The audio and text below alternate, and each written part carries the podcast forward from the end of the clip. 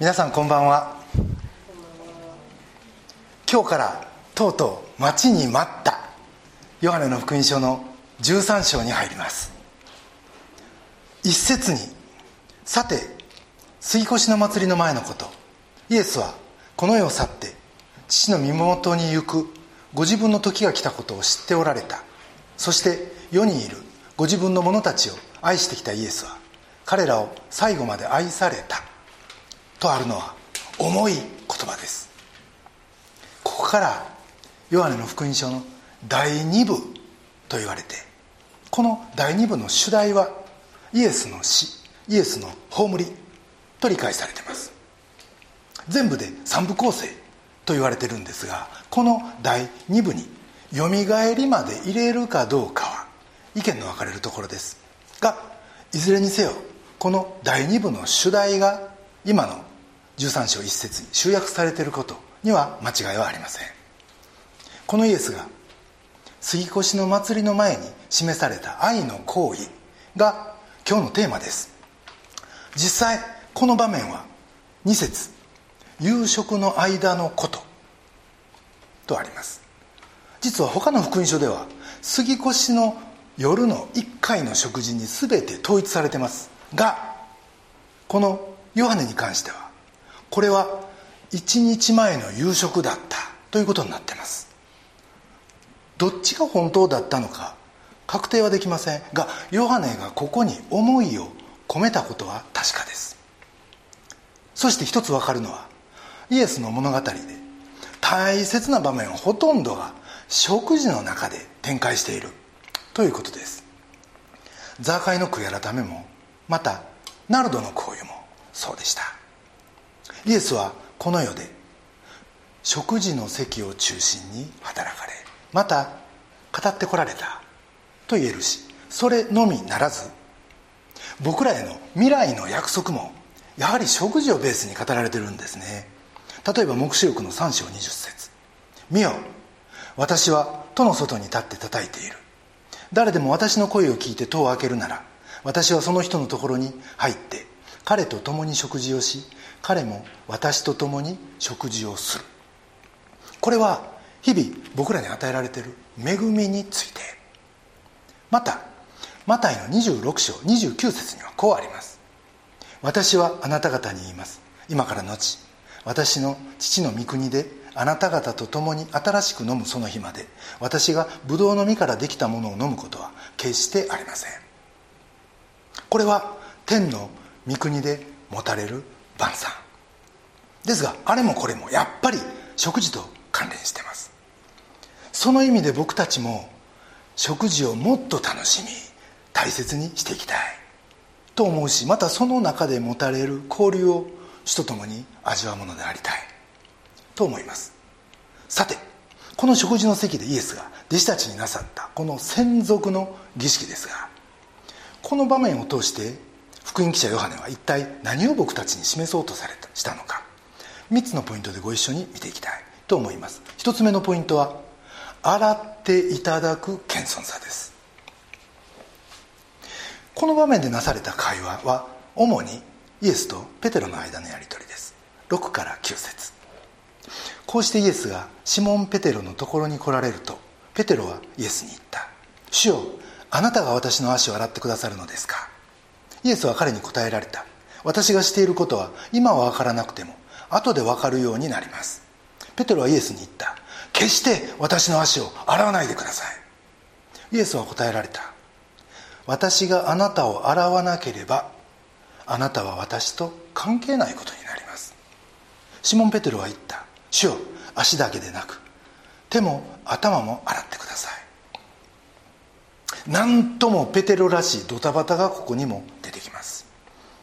当時外から帰って食卓に着いたらまず足を洗う人がいるというのがユダヤの文化でした。がここには12弟子しかいない。弟子たちはおそらく誰がその役を買って出るか様子を伺ってた。すると突然イエスが立ち上がって弟子たちの足を洗い出した。というわけです。ペテロはいろんな意味で罰が悪かったんでしょう6節。主よあなたがと驚きます。実はついさっきまで彼らは誰が一番偉いかを言い争ってたからです。こうなったのは自分らのせいや。という思いもあったんでしょう。自戒を込めてまず8節。決してわしの私の足を洗わないでください。そんなことあなたにさせるわけにいきません。いうところでしょう。するとやはり8節。イエスは答えられた。私があなたを洗わなければあなたは私と関係ないことになる。えそれは困るとなってじゃあ手も頭もと。まるで子供の会話です。がこれは決してペテロのことだけはない。自分らももしこんな状況に置かれたら同じドタバタを演じてしまうんじゃないでしょうか。じゃあなんでそうなってしまったんか。それはそこに本当の謙遜さがなかったからです。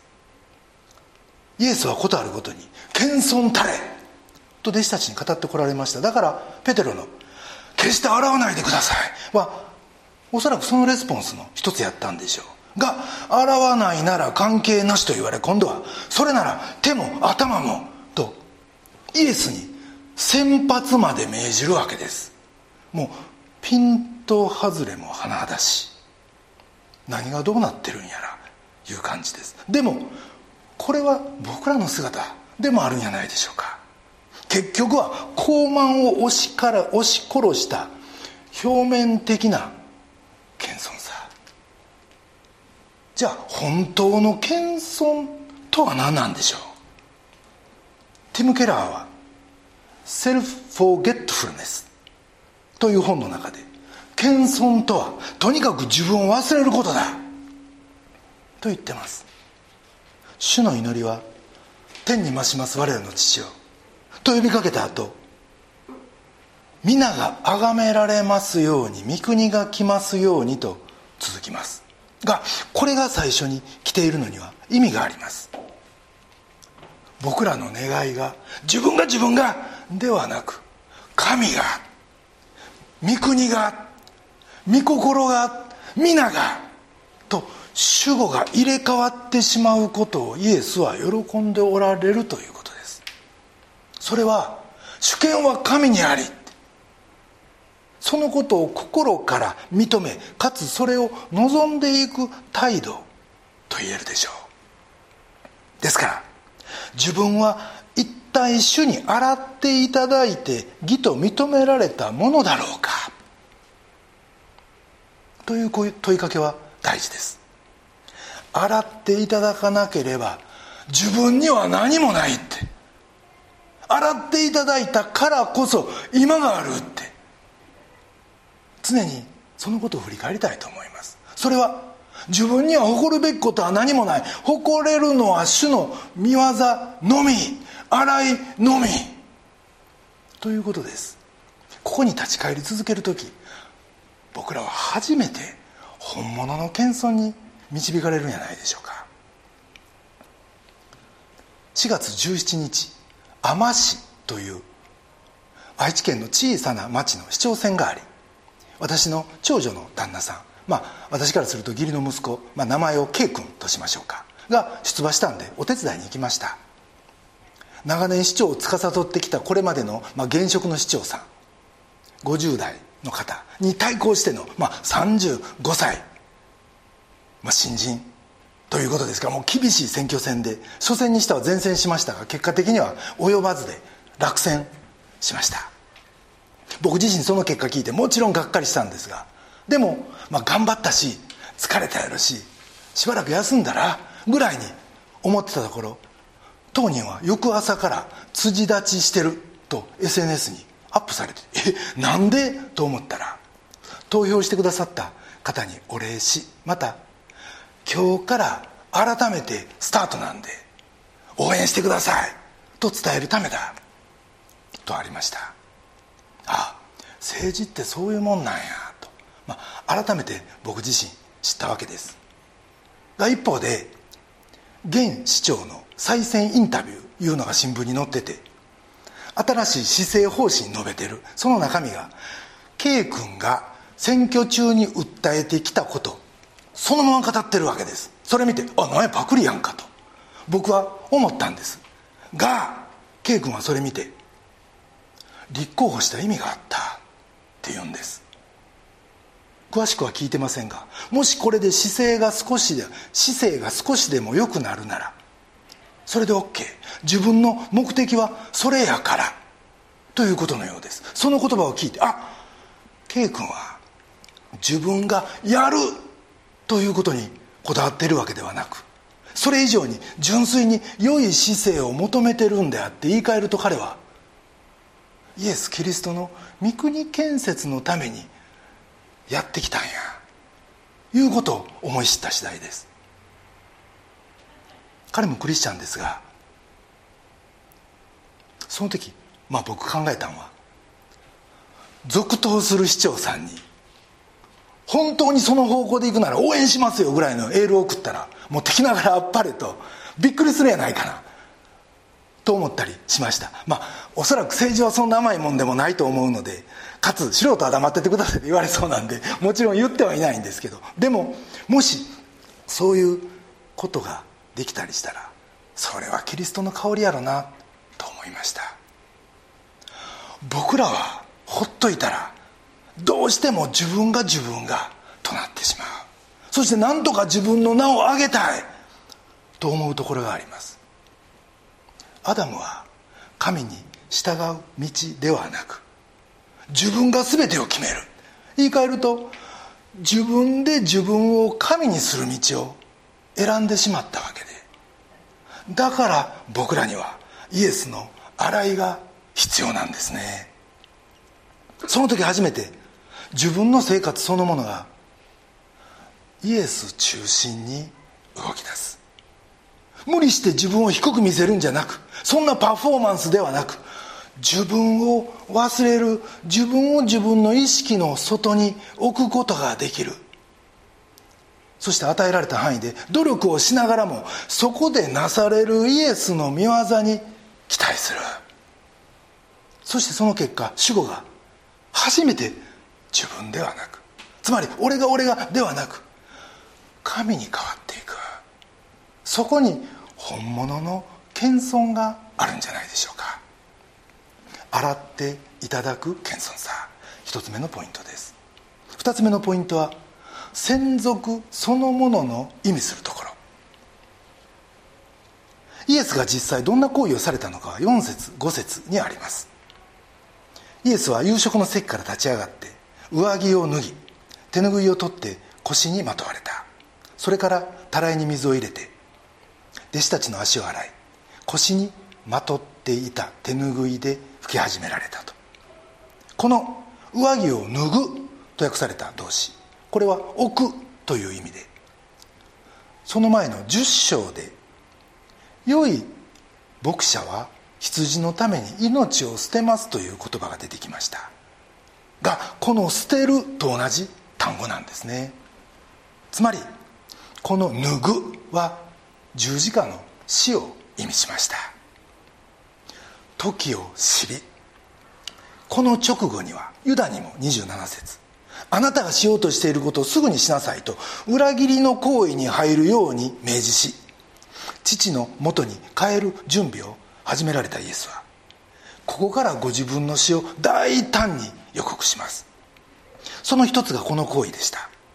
これまで言葉だけで示してこられたこの十字架の死と復活というものを行動予言という形で示されたんですね。足を洗うというのは本来奴隷の仕事やったとは言われますが家の中ではこれは愛の行為でした。例えば息子や娘たちは親が食卓に着くとまず親の足元にひざまずき足を拭ったと言います。また一日の労働に疲れ果てて帰ってきた夫の足を拭うのもこれを迎える妻の役割でした。このようにこれは愛の技だったんですね。愛する者の足が汚れているの。をこれは見るに耐えない。勝手に洗え。ではなく自分がひざまずいて洗ってあげる。これはまさに愛の行為です。そして12節。イエスは彼らの足を洗うと上着を着て再び席に着きとある。この上着を着るは復活を意味しました。つまり十字架の死と復活の間にイエスのなされた専属がある。これはまさに罪の許しそのものでした。そしてそれを拭った。と五節にあります。がこれは清めの完全性を意味しました。だから僕らは一旦清められたらそれは完全な清めだ。ということができます。それは10節。水浴した者は足以外洗う必要がありません。全身が清いのです。というイエスの言葉からも分かります。がペテロがその後失敗し罪を犯したことはよく知られてます。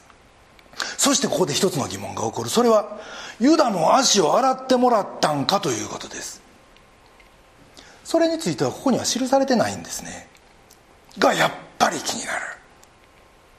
ユダの足は洗わなかった。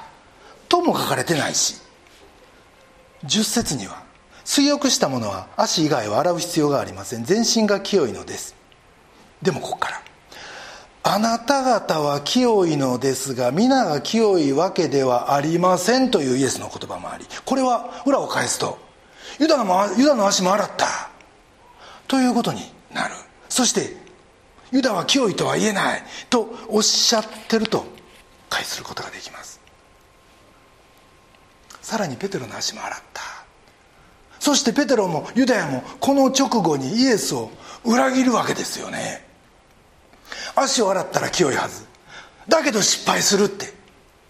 そしてその後清さに戻された人と戻れなかった人がいる。その違いは何なんか。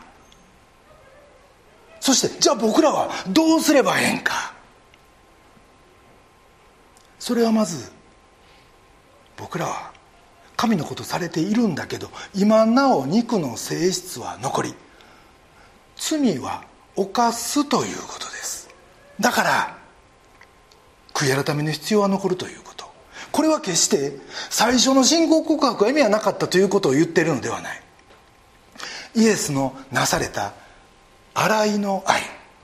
これに応答し続けることが僕らには必要だということです。そしてこの応答に必要な力必要な助け主を主は送り続けてくださいます。専属の泉はイエスの地です。この大祭司イエスの贖いの血が築いた新しい関係。これは私の愛する子というこの天の父との新しい関係を通して天の父は僕らに悔い改めに導くイエスの御霊を精霊を送ってくださるということです。この首都の永遠の絆がこの洗いによって結ばれているということ。しかしここで心に留めたいのは10節。あなた方は清いのですが皆が清いわけではありません。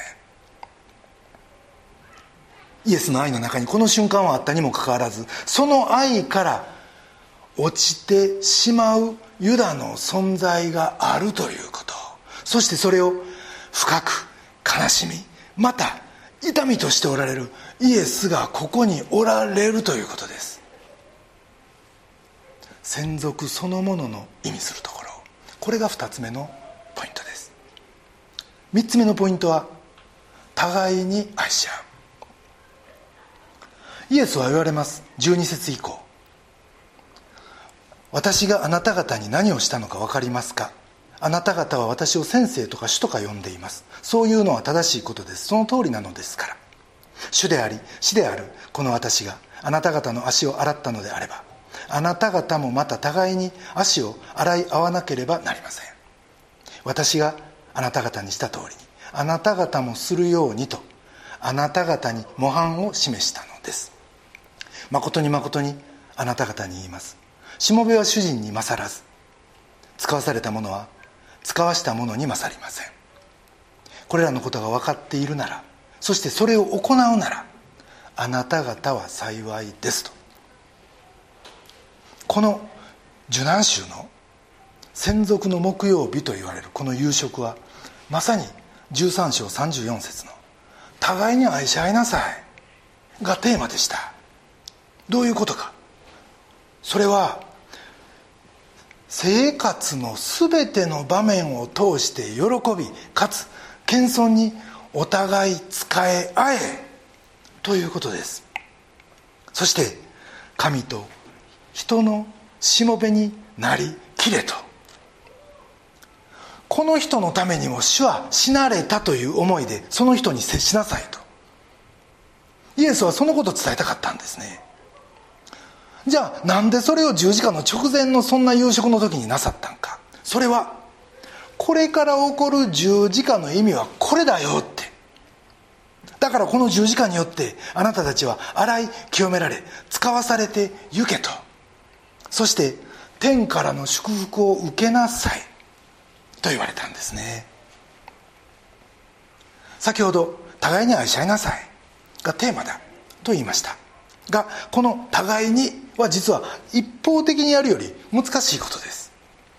がこれこそがキリスト教会という共同体の真の力であってまたこのお互いに仕え合うという愛とへりくだりのこの快い感銘感動を僕らが味わい続ける時。今度は僕らから他の人たちに施す善というものが湧き出てくるんですね。キリスト者の偉大さ教会の偉大さはそこにあるからです。相手だけを見てるともうそんなことしてあげるのにはふさわしくないようなそんなふうに思える人もいるかもしれません。でもイエスはこの時ペテロにもユダにも同じように洗いを持って接せられました。相手を見るんじゃない。その先のイエスを見る。僕らの汚い臭い足を洗ってくださったイエスを見るんです。私の洗いなしには私とあなたは何の関係もないとイエスが言われた意味はそこにあります。洗っていただいた事実がなければそしてそこでいただいた愛に基づく愛が自分の中になければそんな偽善は続かないということです。ある方と新興宗教のラブシャワーとキリスト教会の愛し合う関係の違いについて話す機会がありました。新興宗教の活動はその人が教会に捧げ奉仕をし献金することが最終目的です。そのための投資がラブシャワー。マクドナルドの顧客対応マニュアルみたいなもんです。A と来たら BB と来たら C がその一つがラブパフォーマンスということです。がキリスト教会はそんなところに最終目標を置いてません。愛された許された生きる目標と希望が与えられた。この僕らの受けた愛僕らのために十字架に死んでくださったイエス・キリストの愛を注ぎ出しそのイエスのメッセージを伝え同じ恵みをできるだけ多くの人に伝えていきたい。それに預かる人を一人でも増やしたい。これが唯一の目的です。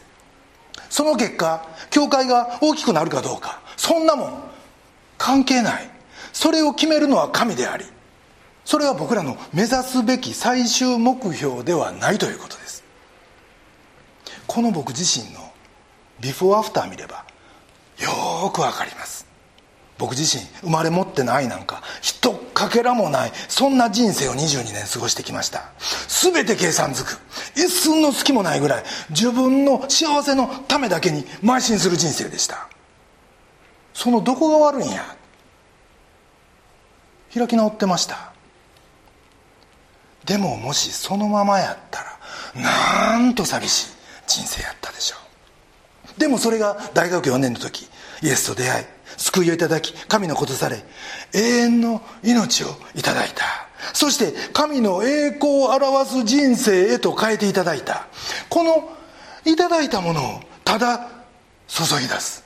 それが僕らのなすべきことです。ですからすでに頂いている恵みこそがクリスチャンの唯一の原子でありモチベーションなんです。イエスの洗いなしには何の関係もないという言葉は厳しいようですが厳然たる事実でありでもそれこそがイエスの愛の招きの言葉なんですね。それなしに出てくるいかにも良さそうな行為は愛もどきであり偽善であり計算だということです。最後に17節をご一緒に見たいと思います。そしてそれを行うならと言ってるところです。実践の伴わない信仰は虚しいということ。ヤコブの4章17節にはこういう見言葉があります。こういうわけでなすべき良いことを知っていながら行わないならそれはその人には罪ですと。イエスが罪人の足を洗ったということ。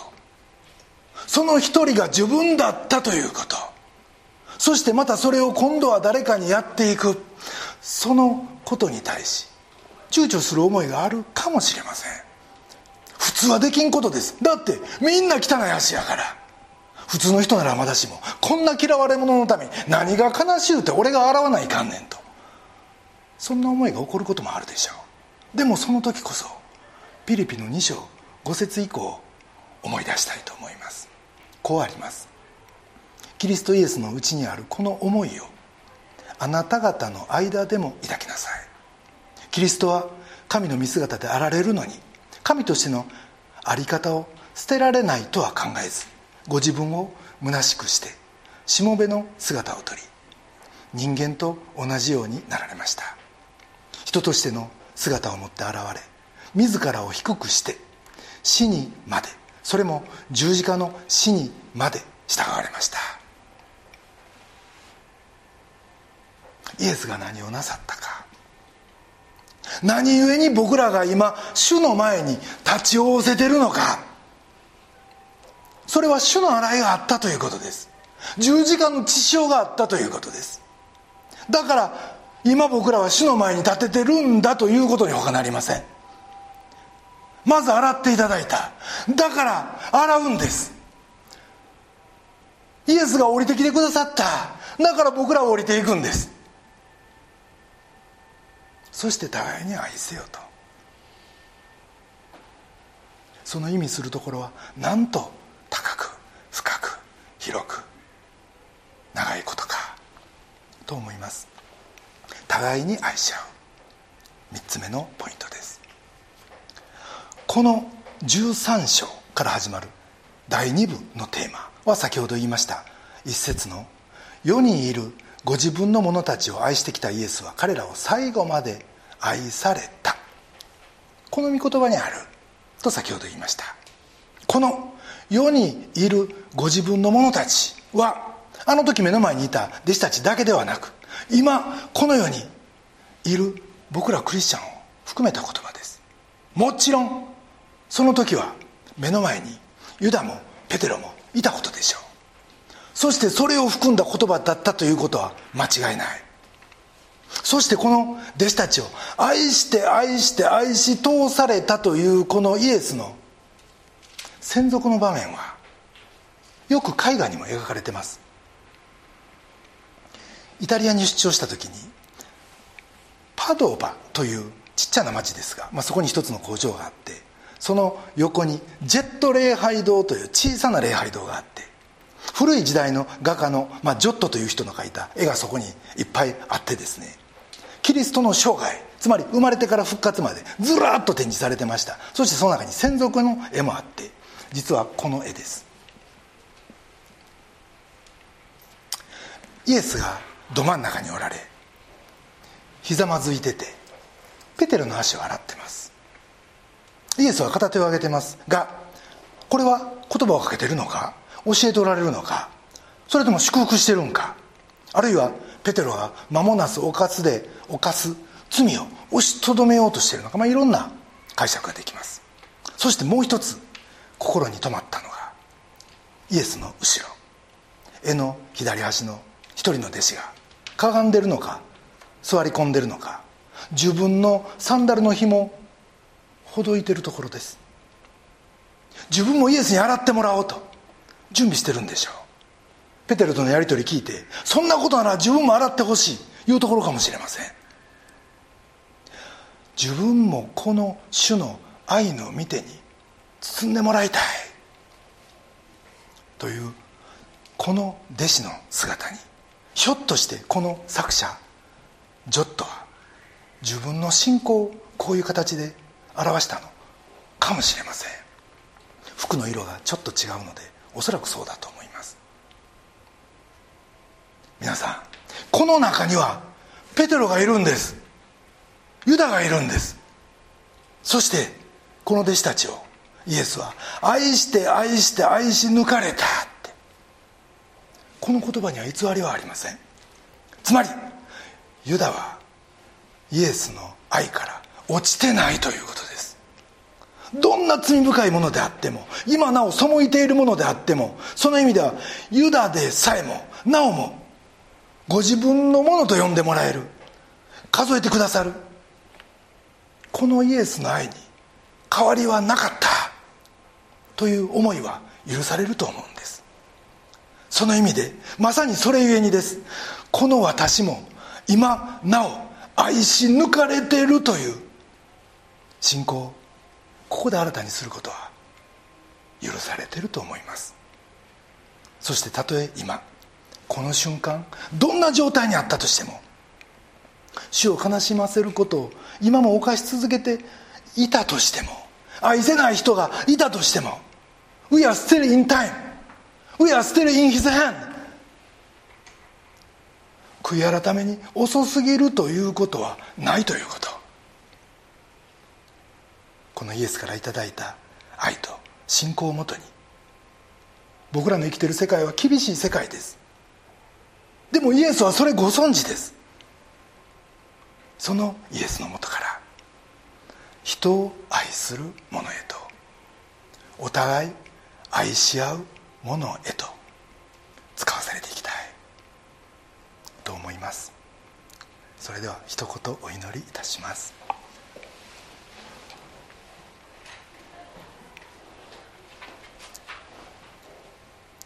世にいるご自分の者たちを愛してきたイエスは彼らを最後まで愛された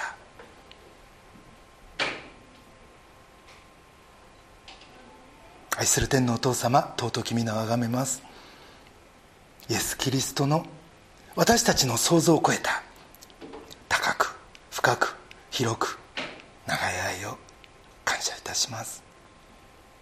私たちは自分の頼りなさ罪深さに圧倒され失望しもうダメだともう許してもらえないんじゃないかと思ってしまうことがあります。しかしあなたはそんな私の前にひざまずきそんな私の足を洗い主と同じく人を愛する者へと